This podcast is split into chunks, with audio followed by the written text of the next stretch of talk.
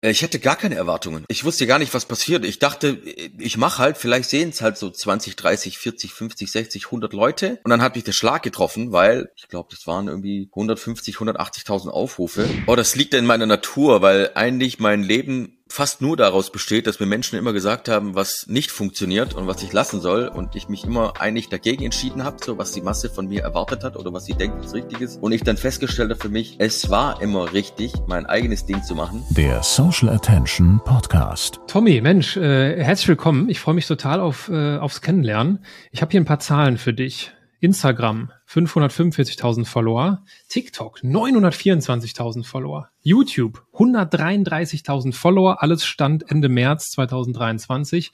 Wie wichtig sind dir Follower? Gar nicht, ähm, weil ich das Geschäft mit Social Media gar nicht gestartet habe, um irgendwie Follower zu generieren, sondern eigentlich relativ simpel. Ich wollte einfach neue Kunden für mein Immobiliengeschäft generieren. Also es war eigentlich so die Idee aus meiner Stuttgarter Bubble, wo ich herkomme, ne, wo man mich so kennt, wo ich mein Netzwerk habe, wo alles auch wunderbar funktioniert. Ähm, wollte ich einfach raus und neue Menschen erreichen, neue Kunden generieren, die Interesse haben, Immobilien zu kaufen. Und dann habe ich gedacht, so hey, versuchen wir es mal mit TikTok damals. Mein Sohn hat mich damals drauf gebracht. Und ähm, ja, das war eigentlich die Intention. Also relativ simpel. Da ging es gar nicht drum, irgendwie Follower zu generieren oder irgendwie, dass mir das Thema Follower wichtig sind.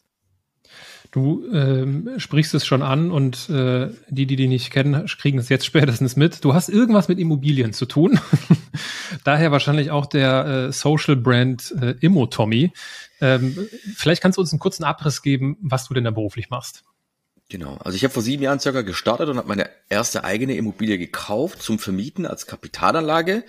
Ähm, habe das dann so weiter hochgedriftet innerhalb von eineinhalb Jahren auf äh, vier Objekte.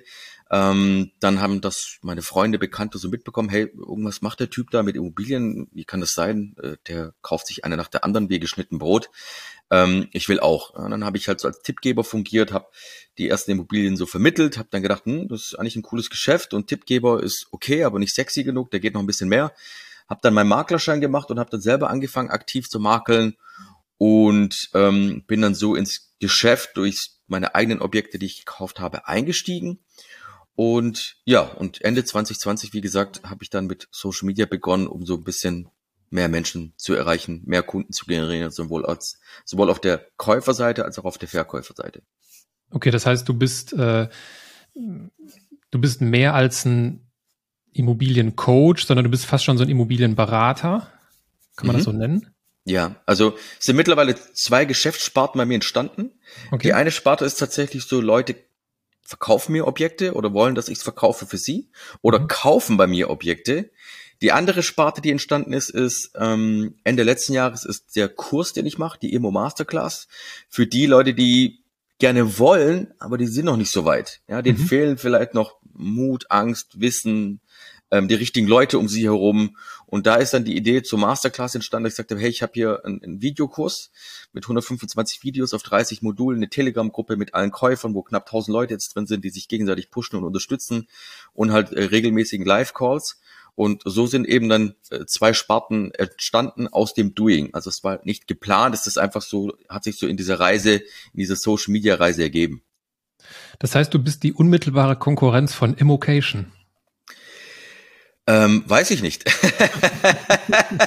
Vielleicht.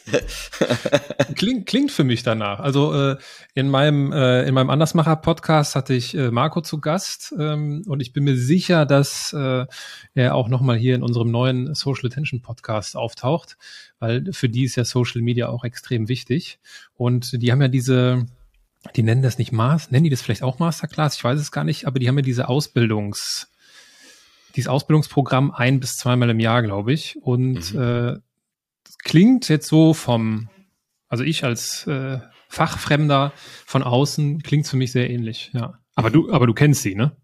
Ich kenne Immocation, ja. Also ich kenne äh, natürlich die ganzen Immobilien-Dudes, ja. die äh, auf Social Media unterwegs sind. Ähm, gar keine Frage. Ich kenne nur deren Programme nicht wirklich. Also okay. ich habe mich nicht damit beschäftigt, weil ich so mit meinem eigenen Programm genug zu tun habe. Ja, genug zu tun. Vielleicht eine kurze fachliche Frage, bevor wir äh, ins andere Fach gehen, Social Media. Äh, jetzt ist es ja, wir sind jetzt 2023, die Immobilienlage oder der Markt hat sich ja sehr stark verändert. Und mein ganz persönlicher Eindruck ist, dass es unheimlich schwierig geworden ist, aktuell unter den jetzigen Zinsbedingungen äh, Immobilien so zu kaufen, dass sie sich selbst abzahlen, weil die Zinslast einfach zu teuer ist. Was ist dein Statement dazu? Mm, es gibt mehrere Ansichtsweisen. Also die eine Ansicht ist für mich, äh, natürlich, der Markt hat sich aber jetzt innerhalb eines Jahres komplett gedreht. Ich find's gut, weil es zum einen eine äh, Marktbereinigung auch gibt. Ja, also es gab leider Gottes natürlich dadurch, dass halt jeder Immobilienmakler werden kann. Da gibt's leider zu wenig Regulierung in Deutschland. Einen Maklerschein kriegst du wirklich ganz, ganz schnell. Ähm, was ich natürlich katastrophal finde, ähm, hast du viele schwarze Schafe, die sich jetzt aufgrund der Zinssituation und der Lage im Markt aussortieren immer mehr, was ich gut finde. Mhm. Ähm, ja, es ist schwieriger geworden, natürlich eine Immobilie zu kaufen. Durch die Zinslast ist die Einstiegshürde größer ne, und schwieriger, weil du musst mehr verdienen, du brauchst mehr Eigenkapital, was auch nicht schlecht ist, weil du konntest auch vor einem Jahr, konnte irgendwie auch jeder so mit 1800 Euro netto ohne Eigenkapital finanzieren, so auf Messers Schneide, sage ich mal. Ja, und wenn dann irgendwie aber was schief läuft und irgendwie was passiert, was bei einer Immobilie durchaus passieren kann, stehen die meisten auf einmal vor einem finanziellen Ruin. Das heißt, der Einstieg für mich, ja, war auch tatsächlich viel zu einfach und somit konnten auch so diese schwarzen Schafe in der Branche schalten und walten, wie sie wollten, weil sie natürlich mit der Ahnungslosigkeit von anderen gespielt haben. Auf der anderen Seite ergeben sich jetzt natürlich Chancen, die wir die letzten 10, 15 Jahre nicht hatten. Und das sage ich immer wieder, weil aufgrund des gestiegenen Zins hat nicht nur der Käufer ein Problem, eine Immobilie zu kaufen, sondern es hat sich auch ein Problem beim Verkäufer entwickelt. Denn diese werden ihre Objekte nicht los. Ja? ja. Bedeutet im Umkehrschluss, wenn jemand zum Beispiel schnell verkaufen muss, weil er Probleme hat, egal welcher Natur, der kriegt sein Objekt nicht weg. Und da habe ich die letzten paar Tage auch ein paar Videos dazu gemacht, wo es um das Thema Preisreduktionen geht. Weil was du die letzten 10, 15 Jahre nicht hattest, war, dass du in irgendeiner Form größtenteils mit irgendwelchen Objektverkäufern handeln konntest um den Preis, weil wenn du irgendwie gesagt hast, ja, ich gebe dir 10, 20.000 weniger, hat er dir einen Vogel gezeigt und gesagt, da ist die Tür, auf der anderen Seite sind zwei, drei andere, die geben mir 10, 20.000 mehr und jetzt kommst du. Und jetzt hast du die Möglichkeit, je nachdem, wo das Objekt ist, in welchem Zustand, äh, welche äh, Gründe es hat, dass der Verkäufer verkaufen muss, wie schnell er verkaufen muss, hast du die Möglichkeit hier zu handeln und da spreche ich schon teilweise von 10 bis 50 Prozent Rabatt auf die Preise, die hier noch auf ImmoScout und Co. rumgeistern. Mhm. Weil die Preise, die du da noch siehst, zum größten Teil sind Wunschpreise von Verkäufern, noch so zu der, an, zu der alten Zinssituation, aber keine von diesen Preisen wechselt den Verkäufer oder landet zum Schluss beim Notar. Wolltest du schon immer was mit Immobilien machen? Nein, null. Null. Also ich war auch, ich war finanziell sehr ungebildet. Also ich komme aus einem ganz einfachen Elternhaus, Scheidungskind. Äh, zu Hause wurde mir nichts beigebracht. Umfeld war jetzt nicht gerade das Beste. Ähm, habe dann schulisch auch nicht so wirklich viel gerissen. Und irgendwann wurde ich halt mal Papa, ja, vor knapp zehn Jahren. Und da kam dann so ein bisschen der Switch in meinem Kopf, ne, dass ich so gedacht habe, hm, ich hatte einen ziemlich heftigen Start in meinem Leben, ja, so mit vielen Problemen äh, behaftet. Und ähm, ich möchte aber nicht, dass mein Kind oder meine Kinder mittlerweile ähm, mit diesen Problemen zu tun haben. Also muss ich irgendwie anfangen umzudenken. Und irgendwie, ich, ich kann dir auch gar nicht mehr erklären, wie, es wird dann ein gewisses Buch in die Hände gefallen. Ähm, und das habe ich so in zwei Tagen durchgelesen. Ich bin keine Leseratte, muss ich dazu sagen. Und das war das erste Buch, wo ich wirklich durchgesuchtet habe in, in Rekordgeschwindigkeit.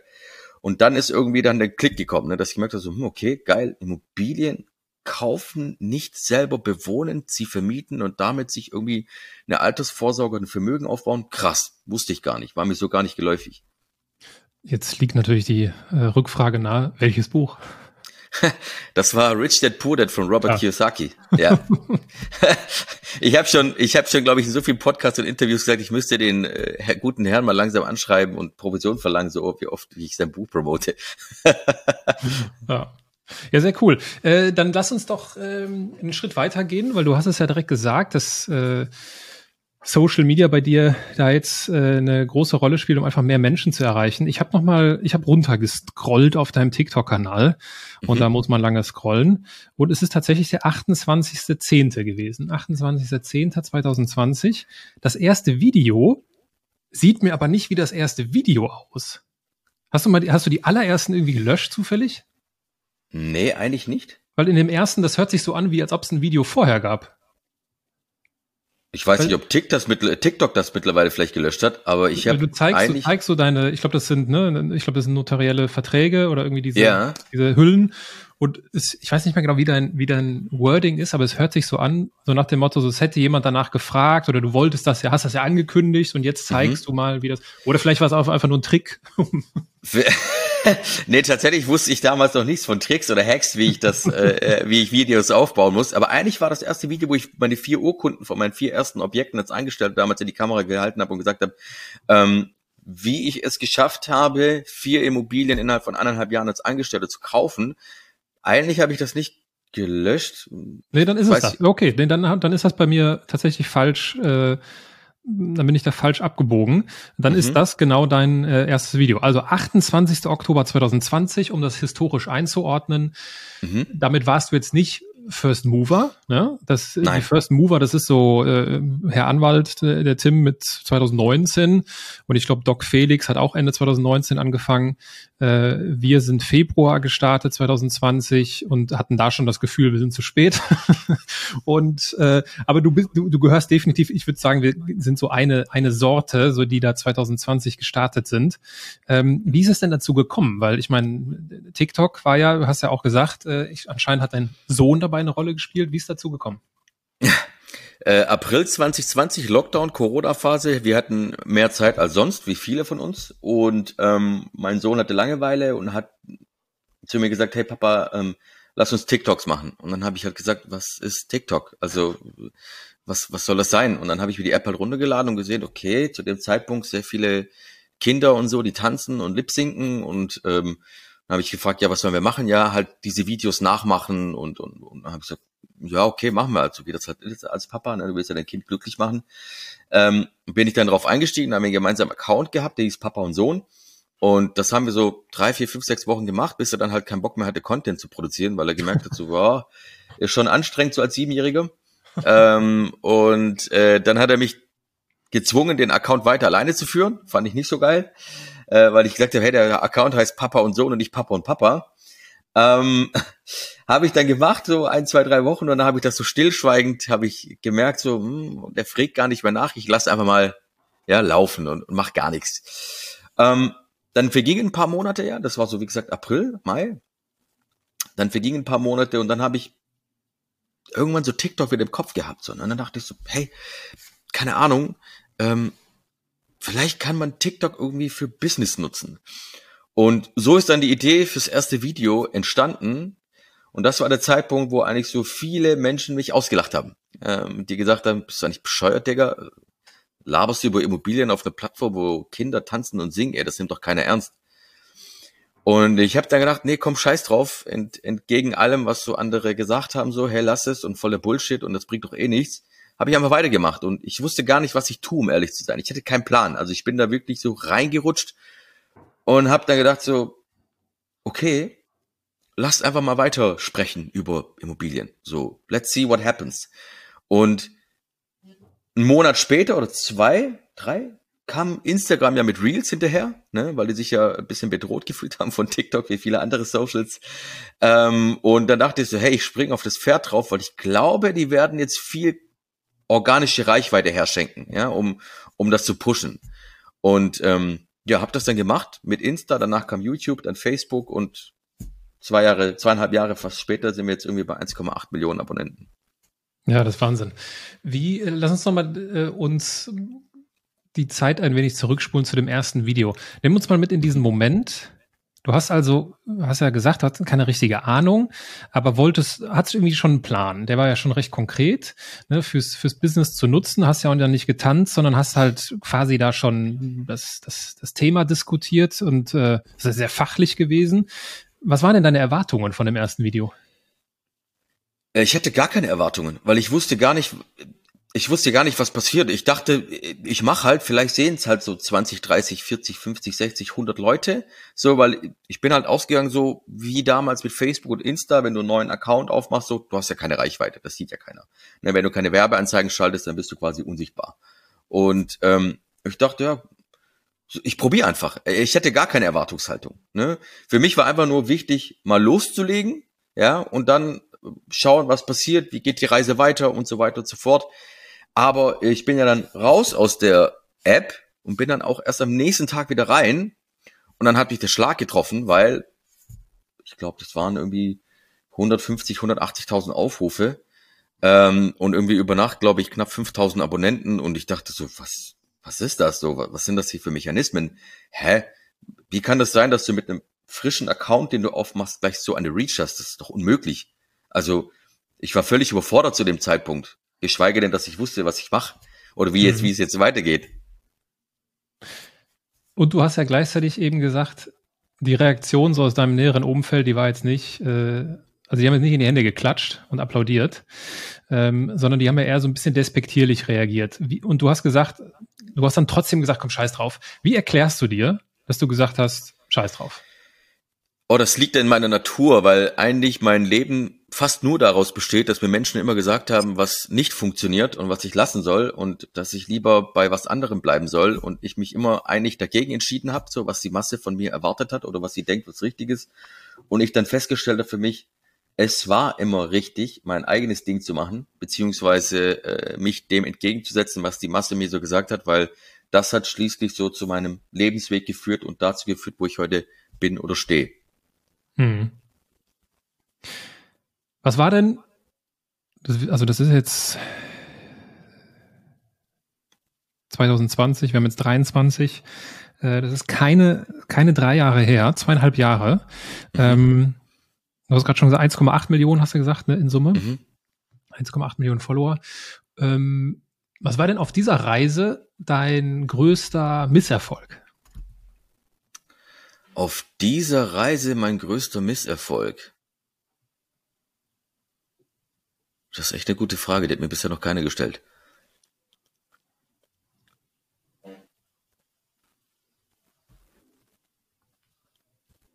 Es, hm. es gab eigentlich gar keinen. Also, wenn ich das jetzt so zweieinhalb Jahre rückblickend betrachte, ähm, es gab keinen. Alles kam so zur richtigen Zeit, äh, eins nach dem anderen. Also irgendwie hat sich das so alles aufeinander aufgebaut. Auf der Social Media Reise Misserfolg ich, ich, ich sehe das eher als Learnings. Also ich habe, ja, ich sehe das nicht als Misserfolg. Ich weiß nicht. Ja, ich, am Anfang kamen ja die ersten Anfragen zu Kooperationen. Ja, vielleicht, das ist jetzt kein Misserfolg, aber ich, ich nehme jetzt einfach mal das Thema. Ähm, und ich hatte keine Ahnung, ne? So, jetzt kommen Kooperationen, Firmen wollen irgendwie mit dir was machen und dich dafür bezahlen, dass du Videos mit dir machst oder Stories, so, ne? Und äh, ich wie die Jungfrau zum Kinde, ja, was kannst du da jetzt verlangen? Ja, also was ist angemessen, was ist nicht angemessen? Dann kamen natürlich die ersten Firmen, die haben den Braten gerochen, haben halt irgendwie Zahlen gehauen und ich so, UPA, 500 Euro für ein Video, geil. ich bin voll der Gewinner. Ähm, und letztes Jahr im Mai auf dem OMR-Festival in, in, in Heilbronn, sage ich schon, in Hamburg, ähm, habe ich dann einen Creator-Kollegen kennengelernt, der in derselben Nische unterwegs ist wie ich und der hat mir dann mal so die Augen geöffnet, was für Pricings eigentlich möglich sind. Und da habe ich dann gemerkt, oh fuck, du bist einfach viel zu günstig. Aber weil ich es nicht besser wusste, ich habe versucht, irgendwie mit anderen Creators zu sprechen oder mir Infos zu holen und die waren aber alle in einer anderen Nische. Das heißt, so, du konntest eigentlich so gar nicht so ein Gespür dafür entwickeln, was ist jetzt ein richtiges Pricing und was nicht. Und als ich dann den Creator-Kollegen getroffen habe, ähm, und wir dann mal äh, darüber gesprochen haben, er so seine Zahlen offengelegt, habe ich gemeint, okay, Tommy, du warst eindeutig zu günstig, du musst die Preise um ein Vielfaches anheben. Ja, das war jetzt willst so du, ein. Willst du da transparent sein und sagen, also was, was würde jetzt, wie, wie bepreist du heute, was würde jetzt eine, eine Videokooperation mit dir kosten? Mm, also ein TikTok, wenn eine Firma kommt, ähm, wenn ich jetzt so ein pauschales TikTok, äh, ohne jetzt Performance irgendwie basiert, dann legen wir so ungefähr bei 12.000 mhm. für, für ein Video und bei Insta genauso und für eine Story bei 6000. Mhm. Ja. Und damals zu dem Zeit, also ich habe es ja vorhin gesagt, 500 Euro für ein Video letztes, ja, war schon maßgeblich wichtig, dass, äh, äh, dass ich den Creator-Kollegen getroffen habe und wir dann irgendwie auf das Thema gekommen sind. Beschreib doch mal den Moment, wo du die 100.000 Follower-Marke auf TikTok erreichst. Boah, das war magisch. Also ich war schon echt perplex, als ich so 20.000 erreicht habe und ich habe ja viele Creator-Kollegen, die in der Nische unterwegs sind, so mit, mit Finanzen.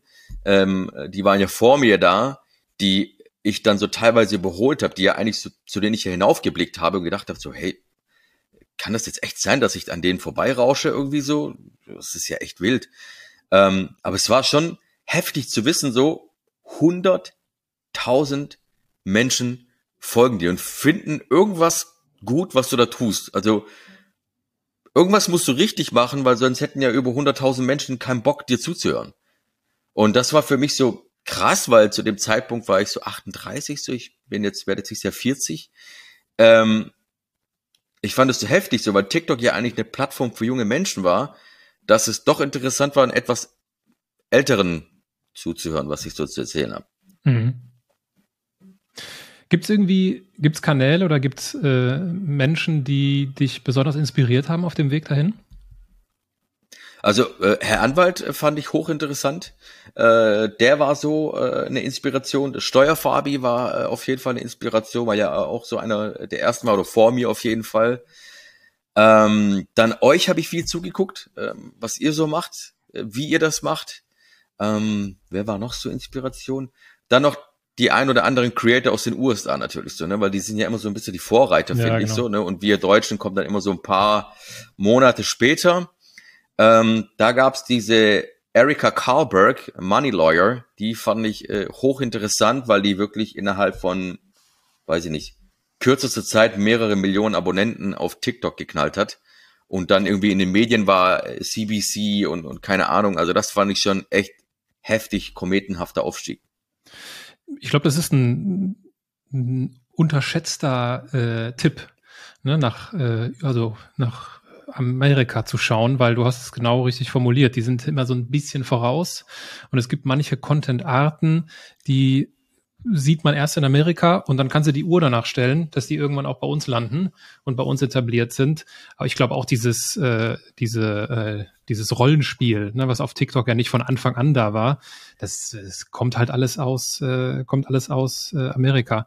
Was ich bei dir ähm, bemerkenswert finde, ist, wie du plattformübergreifend gewachsen bist. Wie also, ne, du hast ja eben schon gesagt, dann kam irgendwann Reels, hast dir gedacht, komm, da gehe ich direkt drauf wegen der organischen Reichweite und damit hast du alles richtig gemacht, dann YouTube Shorts. Wie strategisch bist du denn da vorgegangen? Gar nicht. Ich habe einfach den Braten gerochen. Also ähm das Witzige ist ja, viele erwarten ja so, hey, dass da voll das Strategiepaper dahinter ist und irgendwie heftige Meetings stattgefunden. Ich habe einfach gesehen, hey, da passiert was und ich will der Erste sein, der zuschlägt. Genauso letztes Jahr, Facebook hat Reels gelauncht und keiner hatte Facebook Reels auf dem Schirm. Wirklich, literally keiner. Und ich dachte, ey, das ist so, das ist so bestimmt wieder ein Instagram-Moment, ne? Den muss ich jetzt mitnehmen. Und ähm, da habe ich dann getan und habe dann wirklich innerhalb kürzester Zeit irgendwie auch enorm viel äh, Reichweite bekommen. Die wurde jetzt natürlich gedrosselt mittlerweile, aber so die ersten Videos, die waren dann wirklich so, ich habe einfach so meine viralsten Videos genommen, habe das relativ klug gemacht, wo ich wusste, auf den anderen Plattformen sind die durch die Decke geschossen, bin dann direkt damit auf Facebook gestartet und habe innerhalb von kürzester Zeit irgendwie Millionen von Konten erreicht und dann auch tausende Follower generiert und ähm, bei YouTube genauso. Ich habe ja damals nur lange Videos gemacht, dann habe ich auf meinem Kanal mit Shorts angefangen.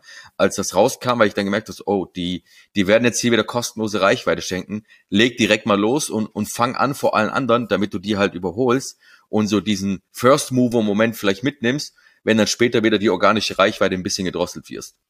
Mhm. Also wir gehen gleich noch in das Thema rein, wie das dann genau funktioniert bei dir, diese Content-Produktion, auch wenn sie sehr äh, bauchgesteuert ist, ne, wenn ich das raushöre. Ja. wenn du da die, die Braten richtig, äh, richtig riechst. Aber so die, die naheliegendste Frage, die jetzt vielleicht jemand im Kopf haben könnte, der uns zuhört und sich denkt, und vielleicht selbst noch nicht so aktiv auf Social Media ist, klingt ja alles nett, sind hohe Zahlen, TikTok, fast eine Million und so weiter und so fort. Was bringt dir das denn? Oh, das bringt mir sehr viel. Also das hat zum einen mein Immobiliengeschäft ordentlich angekurbelt, ne, weil dadurch halt viele Kunden kamen, auf, also sowohl auf der Käufer- als auch auf der Verkäuferseite. Ähm, das hat dazu geführt, dass die Immo Masterclass ins Leben gerufen wurde, also ich dann meinen Kurs gelauncht habe. Äh, das hat dazu geführt, dass einige Kooperationen entstanden sind mit Firmen, die mich eben dafür bezahlen, dass wir Videos produzieren oder Stories, äh, die ich mache. Das hat dazu geführt, dass ich auf Workshops gebucht werde, auf Vorträgen gebucht werde, äh, zu, zu, zu verschiedenen Anlässen, ob das jetzt von Firmen ist, ob das jetzt von Events ähm, ist, ob das jetzt am etwas ist, was kommen wird. Äh, im nächsten Monat, am 18.04. bin ich beim Bundesfinanzministerium eingeladen zum Talk mit Bundesfinanzminister Christian Lindner. Ähm, der trifft sich mit äh, einigen Finfluencern, unter anderem mit mir. Das hat das so ziemlich gebracht, ja. ja, das ist immer das Schöne, weil äh, das ist so, für uns ist das ja klar, weil wir es auch irgendwie so äh, ist ja natürlich immer so ein bisschen anders, aber es geht in eine ähnliche Richtung, was man dann so erlebt.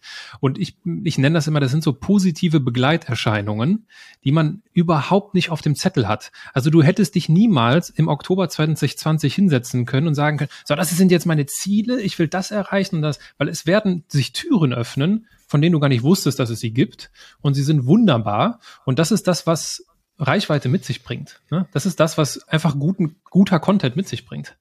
Absolut, ja. Ja, also ich werde auch oft von anderen Creatoren gefragt, die schon viel, viel länger dabei sind, vor allem auf Instagram, so, die, die kommen mal zu mir und sagen, Digga, wie, äh, du, du bist auf einmal da und hast hier über eine halbe Million Follower generiert innerhalb von zweieinhalb Jahren.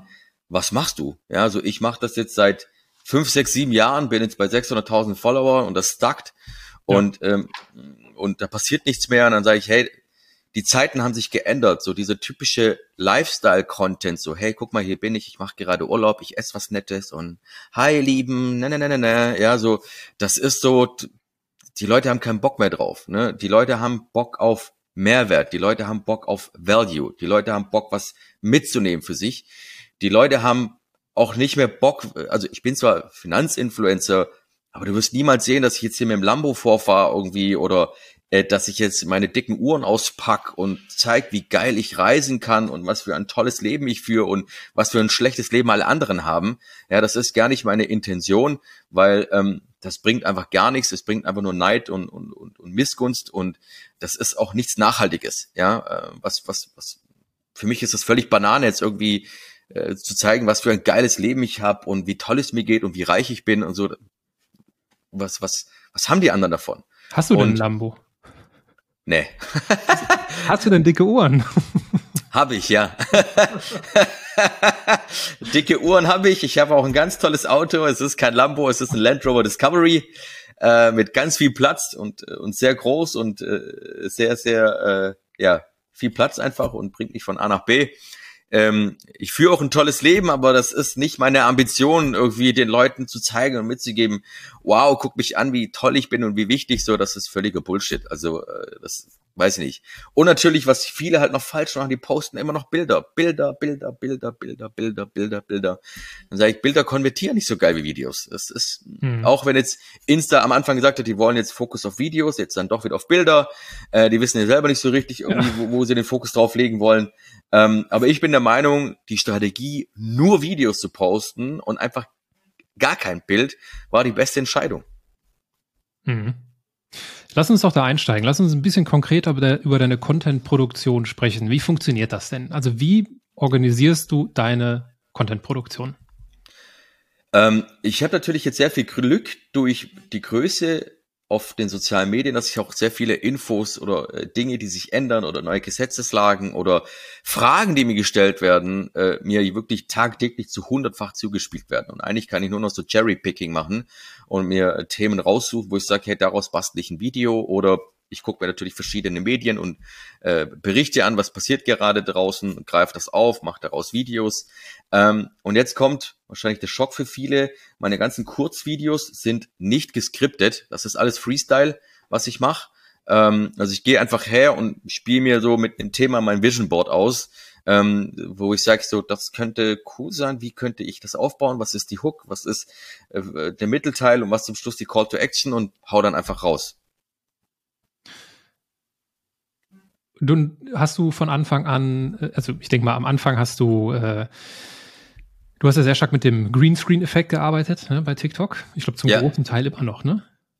Ja, also ähm, ich äh, Hab bis bis vor kurzem eigentlich fast nur mit dem Greenscreen TikTok-Effekt gearbeitet. Dann habe ich mal zwischendurch so den einen oder anderen Videografen gehabt, mit dem ich arbeiten wollte. Das hat so aufgrund von Zuverlässigkeitsproblemen, was die Videografen angeht, nicht so richtig funktioniert.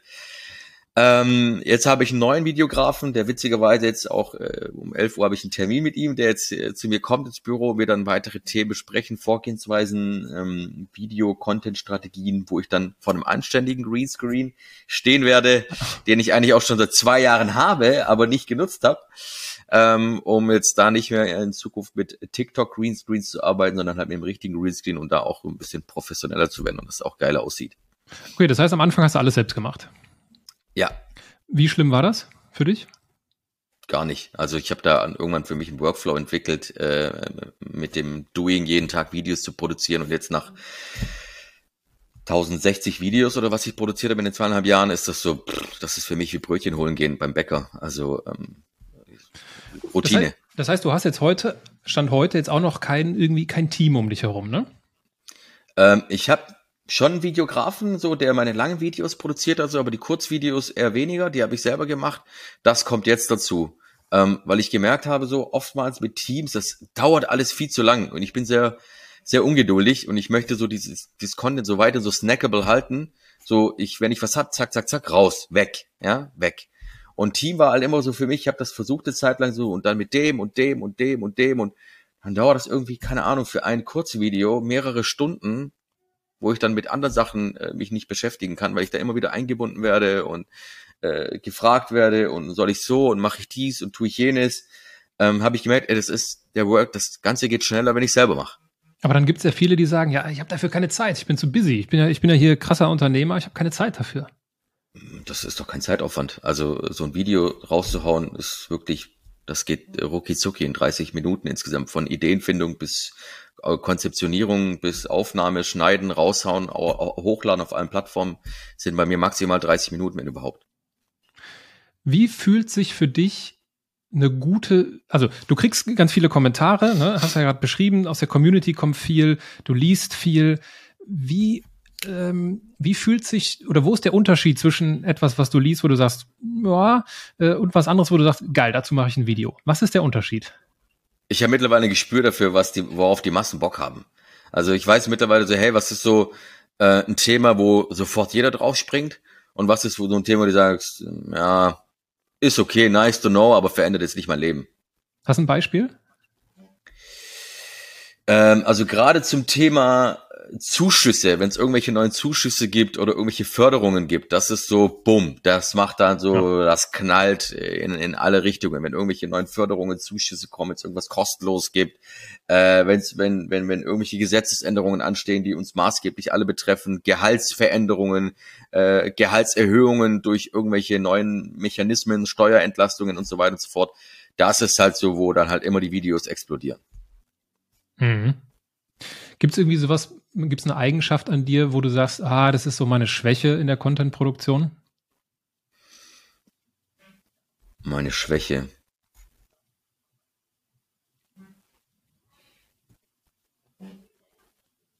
Hm.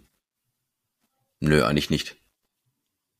Also, viele würden vielleicht sagen, ja, ich würde so machen, ich würde so machen, ich würde so machen. Also ich habe schon von einigen gehört, auch von Freunden von mir, die Agenturen haben, äh, die sagen, ja, Tommy, mach's lieber so, mach so. Und dann sage ich, ja, aber du siehst ja, es läuft irgendwie, ne? Die Leute feiern es ja irgendwie so, wie ich es mache. Das hat so meinen Charakter und da ist so der Tommy-Pinselstrich drauf.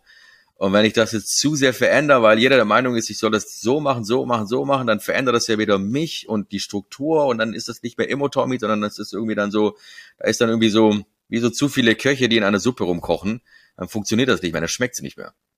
Ja, das ist ja so, äh, wie, wie eben schon erwähnt, ne, das ist so dein roter Faden, so scheiß drauf, was die anderen sagen. Ja, ernsthaft, das ist wirklich so, ja. weil ich habe gemerkt, so, ich meine, wenn es irgendwie scheiße wäre oder schlecht, dann, ähm, dann hätte ich ja nicht die Reichweite oder die Größe oder ich würde ja nicht weiterhin wachsen, weil ich irgendwas falsch machen würde. Und ich merke, hm, ich mache es doch richtig, also irgendwas mache ich doch scheinbar richtig oder richtiger, wie andere, die mir sagen, was ich tun soll. Ähm, also belasse ich es einfach dabei, weil ich sage, hey, never change your running system. Ja. Ähm, Ich würde an der Stelle einen Cut machen zu den Fragen, also zu dem, zu dem Thema Content-Produktion. Wenn ihr äh, Fragen dazu habt, liebe Zuhörerinnen und Zuhörer, dann schickt uns die gerne. Äh, die Socials sind verlinkt. Ähm, weil äh, ihr habt wahrscheinlich dann, ihr würdet nochmal andere Fragen stellen. Wenn ihr Ideen habt, schickt die uns und wir stellen die halt in zukünftigen Podcast-Folgen. Ich würde gern ähm, dir ein Kompliment aussprechen, Tommy, weil äh, wir haben einmal, also erstmal, ich hatte es ja im Vorgespräch schon erwähnt, wir haben damals im Jahr 2020 die, äh, die Lieblingsmakler betreut. Ich vermute, dass du den Kanal kennst. Ja, den folge ich sogar. genau. Und äh, die ja zu dem Zeitpunkt, und da warst du noch gar nicht auf der Plattform, ähm, tatsächlich so die, die Nummer eins im Bereich Immobilien waren. Ne? Mhm. Und äh, die haben dann eins zum anderen. Äh, die hatten auch ein großes Interesse daran, das dann selbst zu machen. Und äh, deswegen haben wir dann irgendwann nicht mehr zusammen gearbeitet, was auch äh, völlig fein war. Ich bin auch ein großer Fan davon, auch wenn ich aus Agenturseite spreche, dass Marken irgendwann in der Lage sind, das selbst zu können und nicht in dieser Abhängigkeit sind, ne, weil es dann einfach schneller geht. Und äh, was aber dazu geführt hat, dass halt die sind auch am wachsen und äh, dann hat Social Media nicht immer die hohe Priorität gehabt und die haben quasi und so ehrlich muss man schon sein und so ehrlich werden die auch selbst sein. Die haben so diese diese Pole Position einfach verspielt ne, im Laufe der Jahre. Und da ist dann jemand wie du, äh, der um einiges größer mittlerweile ist, äh, einfach hat, du hast dieses Thema einfach äh, viel systematischer und viel schneller auch äh, besetzt. Also dafür äh, großen Respekt. Und das Kompliment möchte ich dir dafür aussprechen, weil wir haben einmal in der Marktanalyse für einen Kunden haben wir deinen Kanal analysiert und äh, wir sind auf diesen wunderschönen Follower-Hack gestoßen, ne, dass du in der Konversation halt sagst, ja, und woher weißt du das alles? Ja, ich folge dem Immo, Tommy. so, und jetzt musst du mir verraten, wo du es her hast. Aus den USA. So, klar. Ja, also da kam auch die Idee mit der Selbstkonversation, da kam die Idee mit dem Call to Action zum Schluss, dass ich sage, hey, wo weißt du, dass ich folge Immo Tommy? Ja. Das habe ich von Content Creators aus den USA mitgenommen. Und ähm, das hat natürlich maßgeblich dafür dazu beigetragen, dass halt wirklich die Followerzahlen explodiert sind, so, ne, weil wenn du den Leuten sagst, hey, für mehr Infos so aktiv folge mir, ja, dann machen die das auch witzigerweise, ne? Ja, beziehungsweise es ist ja, es ist ja dann doch noch ein bisschen intelligenter, weil es ist jetzt ja nicht in die Kamera gesprochen, folge mir, das wäre, das wäre zu plump, sondern es ist ja eine Konversation. Ich, es ist ja eigentlich keine direkte Eigenwerbung, weil es ist ja ein Schauspiel, es ist ja eine genau. Konversation genau. und ich bin ja. Beobachter und ich habe sozusagen eine viel geringere Hürde, finde ich zumindest, zu sagen, ja stimmt, der hat recht, dem folge ich jetzt. Ne? Ja. Und also wir hatten einen ganz extremen Fall, ich weiß nicht, wie das so bei dir für Zahlen sind. Wir haben einmal mit einem Video äh, das war Lewis Hamilton, als der nicht mehr auf Social Media war, nachdem er da den, äh, die, die Weltmeisterschaft so knapp verloren hat, war der irgendwie wochenlang nicht auf Social Media. Und dann haben wir irgendwann ein Video dazu gemacht und haben das eingebaut, diesen Follower-Hack, und haben mit einem Video 40.000 Follower gemacht. Kenne ich. Ja, das ist genau. Also anders wäre, ich glaube, die Zahlen sind für dich nicht, äh, nicht Kenne ich, kenne ich, ja, ja. Nee, nee, nee. Ich habe schon durchaus mit einem Video mehrere tausend, zehntausende Followers äh, auf TikTok dazu gewonnen, auch auf Instagram. Da gab es ja. eine Zeit wirklich so, da hast du mit einem Video wirklich pff, Tausende und Abertausende. Also da gab es Zeiten, da habe ich allein auf Instagram drei bis viertausend neue Follower am Tag gemacht. Wahnsinn, ne? Irre. Also das war so, wo ich dachte, was ist jetzt hier los? Reichweite führt aber auch dazu, dass also wenn wir viele Menschen erreichen, führt das dazu, dass uns nicht alle Menschen feiern. Ich habe hier mal, ich habe mal drei Kommentare für dich. Ja? Du bist Profi, ich glaube, ich kann dir auch kritische Sachen vorlesen, oder? Ja, ich sehe es ja, jeden Tag. Wollte ich gerade sagen. Also, äh, was habe ich hier? Äh, genau, und du, und du sagst einfach, was dir spontan dazu einfällt. Ich hatte kurz ein Telefonat mit einem Mitarbeiter von Immotommy, um mich für Investitionen zu informieren. Kurz gesagt, man soll eine Immobilie kaufen, die man, aber man soll nicht selbst einziehen. Das heißt, die Immobilie ist nur ein Investment. Das klingt für mich ähnlich wie der Fall S und K. Mhm. Was sagst du dazu? Also S und K ist ja so ne, einer der bekanntesten Immobilien-Scams in Deutschland, glaube ich, gewesen. Ja, genau. Ähm, das ist jetzt natürlich zu pauschal gesagt. Erstens, ich weiß gar nicht, wer das war. Ähm, und äh, ich glaube, ich könnte mir das nicht wirklich erlauben, sowas abzuziehen, wenn ich in der Öffentlichkeit stehe, weil dann könnte ich mich, glaube ich, morgen äh, einbetonieren lassen, wenn ich den S und K-Move abziehen würde und äh, aber nach außen sage so, hey, ich bin der Immo-Tommy, der den Menschen hilft, aber hintenrum versuche ich sie abzuscammen oder so. Also äh, da könnte ich weder äh, mich in Spiegel ansehen, noch meine Kinderaugen äh, jeden Morgen und sagen, hey, äh, guten Gewissens, ich tu Leute abziehen. Das ist, ähm, du hast ja natürlich das Problem, ähm, hast ganz toll gesagt, dass das nicht jeder feiert, was ich mache. Äh, das spiegelt sich in den Kommentaren unter den Videos wieder, das spiegelt sich in den Privatnachrichten wieder, das spiegelt sich auch in den Bewertungen auf Google wieder, ähm, wo dann Leute einfach random mir äh, negative Kommentare reinschreiben, weil die natürlich ähm, durch die Anonymität der sozialen Medien wunderbar äh, ihr eigenes Leben, mit dem sie eigentlich per se unglücklich sind, auf dich abladen können und du, du die perfekte Abladefläche für ihren Scheiß sind weil ähm, wir Menschen ja grundsätzlich ein Problem dafür damit haben, ja vor unserer eigenen Haustür erstmal zu kehren. Und bei den anderen Haustüren kehrt sich's immer besser.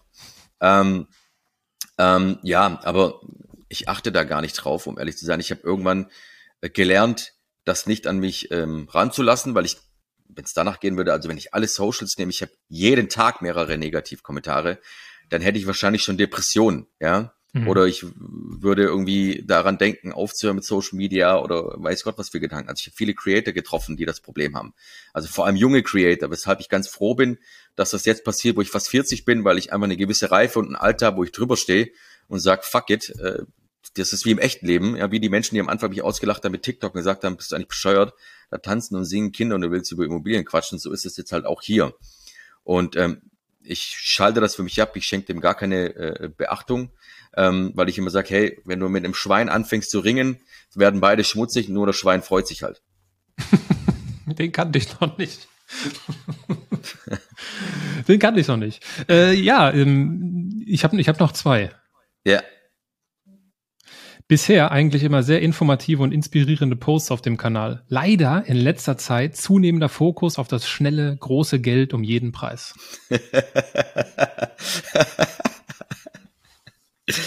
ja, ähm, gar nicht, sage ich.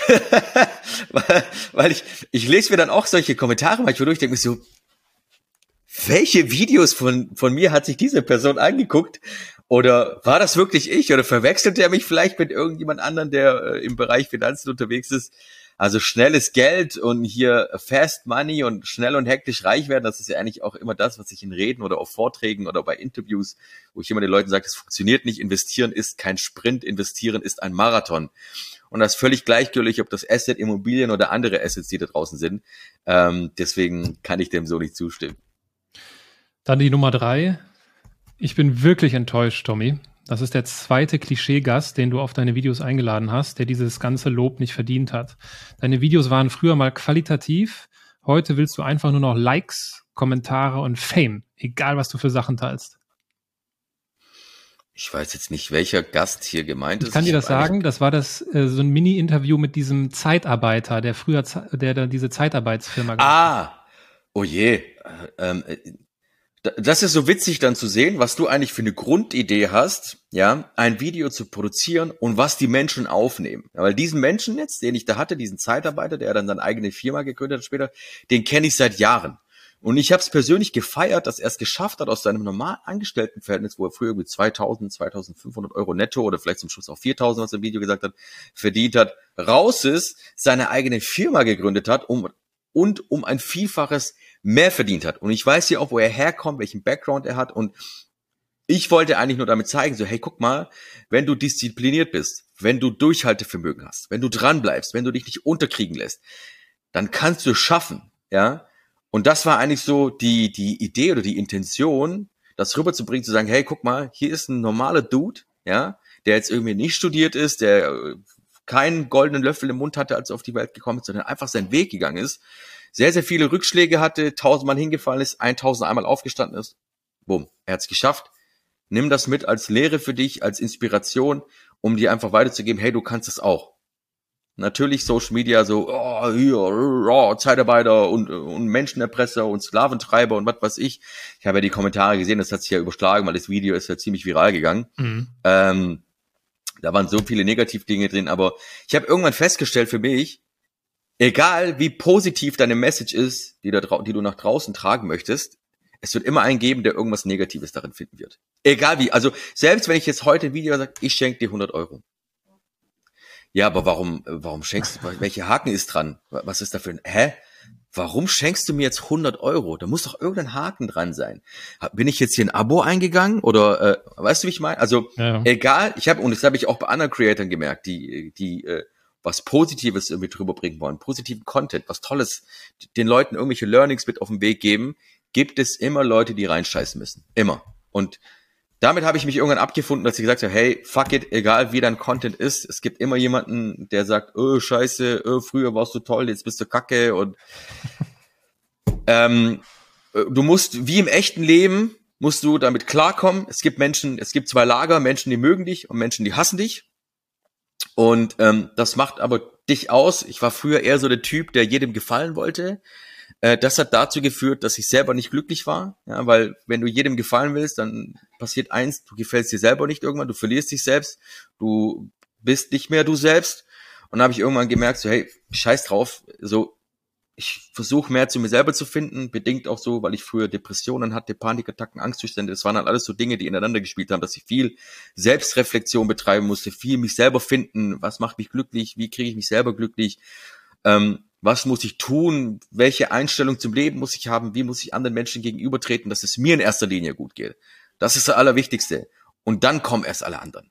So. Das hat natürlich dazu geführt, dass Menschen ausgeschieden sind aus meinem Leben. Dafür sind aber andere Menschen dazugekommen. Mein Inner Circle ist sehr, sehr klein. Ich bin eigentlich so, viele denken so, ich führe den heftigen Influencer-Lifestyle und ich bin ja irgendwie nur auf roten Teppichen unterwegs und was weiß ich nicht alles. Mein Leben besteht eigentlich tatsächlich nur aus Büro, wo ich jetzt bin, arbeiten, Familie, Kinder, ähm, und hin und wieder bin ich halt auf Events gebucht, ja, aber da selektiere ich auch extrem, wo ich hingehe und wo nicht. Und das war's. Also es gibt kein fancy Influencer-Lifestyle, wo ich irgendwie jeden Tag auf roten Teppichen bin und, und was weiß ich und, und reise bis zum Umfallen. Und ähm, ich bin sehr gesettelt, sehr normal, würde ich sagen, und ähm, sehr äh, grounded. Dann kommen wir doch zur letzten Rubrik in unserem Gespräch. Die ist auch sehr grounded. Und zwar äh, heißt die Rubrik Deine Meinung zu. Ich werf dir, ich werf dir einen Begriff, ein Schlagwort oder einen kurzen Satz zu und du gibst ein kurzes Statement dazu ab. Das, was dir spontan einfällt, ja? Mhm.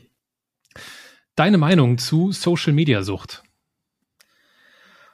Schwierig. Also ähm, Social Media macht tatsächlich süchtig. Ne? Wenn du anfängst mit Videos, vor allem wenn du vielleicht das erste Mal viral gehst, das ist wie eine Droge.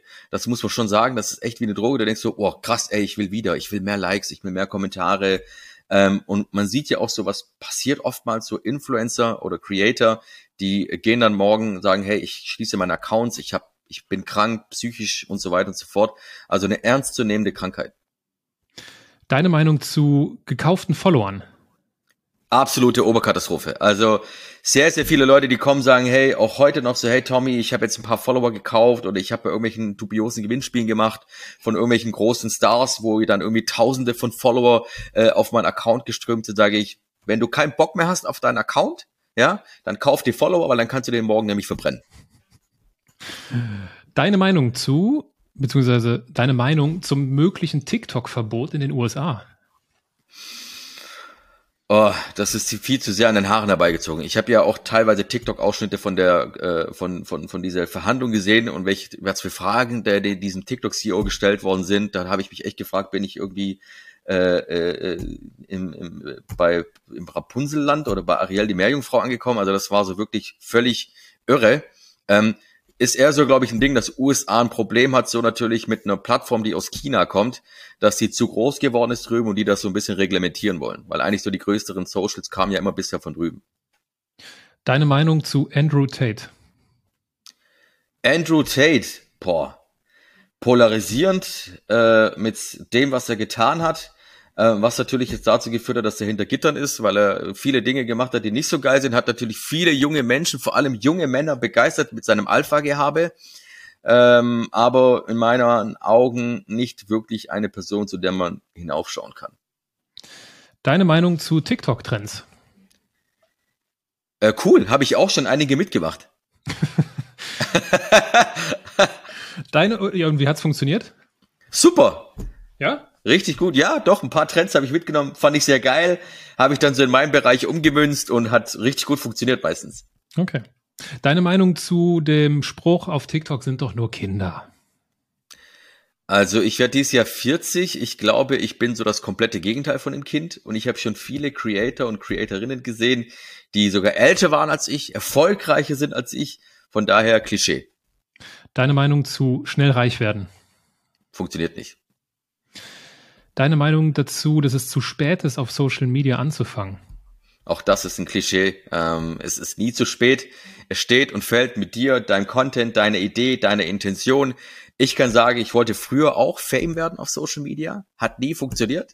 Als ich dann dieses Thema Fame werden abgelegt habe und irgendwann einfach mal so aus Lust und Laune und Passion und, und Bock haben gestartet bin, erst dann ist dann auch so der Fame gekommen oder die Reichweite oder die Größe. Ähm, aber so einfach nur die Intention, und die haben leider Gottes viele, weil viele kommen zu mir und sagen, hey, ich will auch Fame werden. Ähm, ich kann dir eins sagen, wer auch immer zuhört, die Intention zu haben, Fame zu werden auf Social Media und auf Social Media zu starten, wird nie funktionieren. Deine Meinung zur Schufa? Muss transparenter werden, viel transparenter. Ich würde sagen, du hast dich wacker geschlagen. Als äh, Content-Profi natürlich kein Problem für dich. Tommy, es war mir eine große Freude. Letzte Frage zum Abschluss. Äh, was macht der Immo Tommy in drei Jahren? Der Immo-Tom in drei Jahren ist hoffentlich noch relevant genug.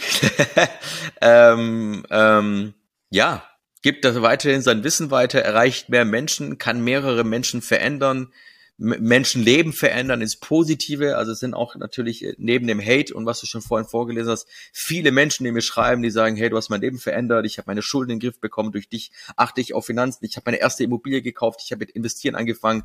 Und das ist halt so, wo ich sehe und merke, ey, das ist genau das Ding, ey, so, ne? Also diese Liebe zu bekommen, diese Rückmeldung, dass du Menschenleben äh, verändert hast, so, äh, wenn ich überlege, wo ich gestartet bin, damals in meinen jungen Jahren, gab es kein Social Media, ich wünschte mir, es hätte einen Immo-Tommy damals gegeben, das ist halt geil, so, ne? Weil da ähm, gebe ich vielen Menschen Dinge mit, die sie vielleicht von zu Hause aus nicht lernen, die sie in der Schule nicht mitbekommen und das erfüllt mich. Ich danke dir für deine Zeit. Danke für die Einladung. Der Social Attention Podcast.